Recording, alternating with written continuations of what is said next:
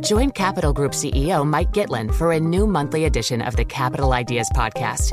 It's your look inside one of the world's largest asset managers. Subscribe wherever you get your podcasts. Invest 30 minutes today. American Funds Distributors, Inc. Collaborate for a greener future at the Bloomberg Green Festival, a groundbreaking celebration of the thinkers, doers, and innovators leading the way. From design and culture to technology, science, and entertainment. Hear from inspirational speakers and immerse yourself in climate solutions. July 10th through 13th in Seattle. Title sponsor Amazon. Official airline Alaska Airlines. Get 20% off using promo code Radio20 at BloombergLive.com slash Green Festival.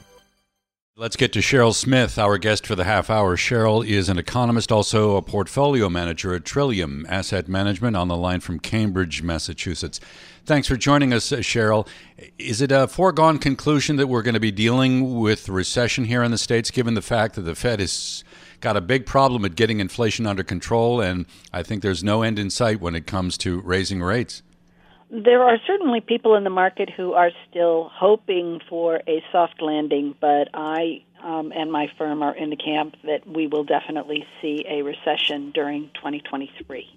The difficulty, as you mentioned, of getting inflation down and the strength of some elements of retail sales, the strength of uh, some other elements of spending indicate that it's going to take them quite a while to get it down. And even though we are happy with the lower inflation numbers that we saw with both the consumer price index and the producer price index in the last week, they still are, while lower, nowhere near the 2% that the Fed is looking for. Okay, well, not all recessions, though, are created equal. Uh, there's still very strong employment. Uh, retail sales look good. Uh, do you foresee this being mild, or, or is there a worst case scenario?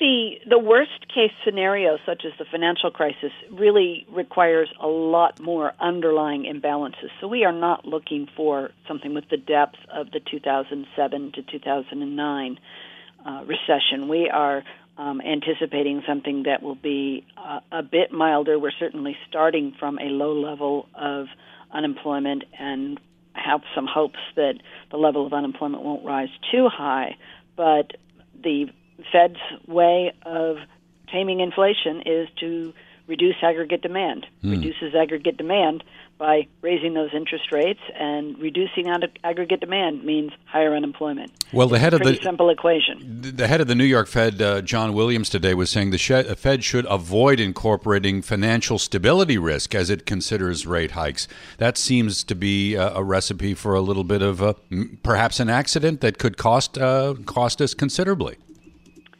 Um, that is an interesting perspective. I think um, one way you could look at it would be to say that because of the changes in bank regulation that have been put in place since the great financial crisis, banks are in a much stronger position than they are now. However, when you look at what's happening to other aspects of the shadow banking or uh, parallel banking system, for example, what's going on in the crypto universe mm-hmm. over the last few days, Cheryl, we were discussing the macro picture in the United States. You see a risk of recession in 2023.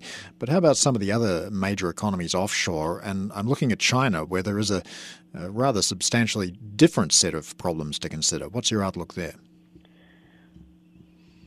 I believe that China is going to be much more driven by its policy actions and maybe a little bit decoupled from the rest of the world economy um, you know, its decisions to follow a zero COVID policy and perhaps uh, look at moving away from that right now, as well as um, having been uh, somewhat constricted in policy, could have the opportunity to loosen it up. So I think China is uh, a little bit more decoupled from the rest of the world um, and maybe won't be seeing quite the same uh, movement towards recession that we're seeing across Western Europe, Britain, United States.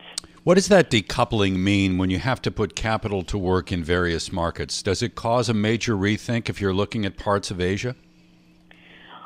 In terms of um, the outlook of an investor, I, I would say um, you know, whatever happens in China is going to be clearly going to influence uh, strongly the economies of Australia, other uh, parts of the Pacific Rim.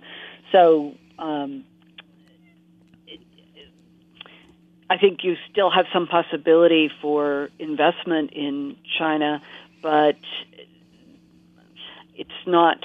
Um, it's not going to be as straightforward because they can definitely be taking actions that are going to be dissimilar from the actions being taken elsewhere.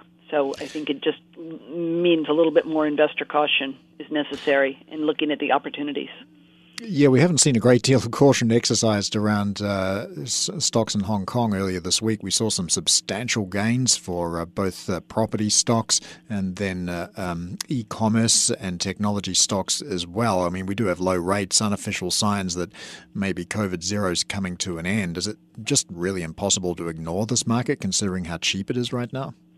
I don't think it's impo- I don't think it's possible to ignore it, but I think that investors need to tread with caution. I think there's still a very high level of uh, political risk with the question of how is uh, China treating Hong Kong and what does it mean in terms of the economic openness of Hong Kong. Um, that would, uh, I think, that's worth. Um, let's call it uh, several points on a PE ratio. So, if I were looking at it, given everything that you laying, are laying out right now, Cheryl, it seems like you're not too enthusiastic about putting money to work in the equity market. Are you maybe more encouraged when you look at what bonds are offering right now globally, whether it's sovereign debt or, or corporate credit? In some cases, very high quality corporate credit. I would say that bonds are considerably more attractive relative to stocks than they have been uh, for the past several years. Um, our outlook for uh, equities um, requires us to have a two to three year outlook to make have it make sense. We still think that there are definitely there are opportunities within equities, but they're in the steadier companies, the companies that have less cyclical earnings, the ones that have lower leverage. Within the debt market, the uh, rates are definitely more attractive than they were, and I would definitely be staying with the much, much higher uh, corporate credit quality. I think uh, we're still going to see uh, quite a challenging time for companies that are at uh, triple B and lower. It's going to be a harder market to uh, raise funds and a harder market to get um, investors excited about what they're offering. Just very quickly, as rates rise, you mentioned leverage there and lower rated companies. How, how real is the risk of bankruptcy for you? I would say for any company that has a substantial reliance on short term debt, uh, the risk of bankruptcy is uh, considerably increased from what it was a, a, year ago. So if the rate of bankruptcy, you know, in lower rated companies was something in the 1% or 2% range, it could be as high as the 5 or 6% range at this point.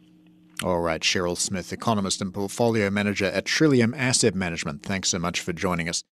Collaborate for a greener future at the Bloomberg Green Festival, a groundbreaking celebration of the thinkers, doers, and innovators leading the way. From design and culture to technology, science, and entertainment. Hear from inspirational speakers and immerse yourself in climate solutions. July 10th through 13th in Seattle. Title sponsor Amazon. Official airline Alaska Airlines. Get 20% off using promo code radio20 at bloomberglive.com slash green festival.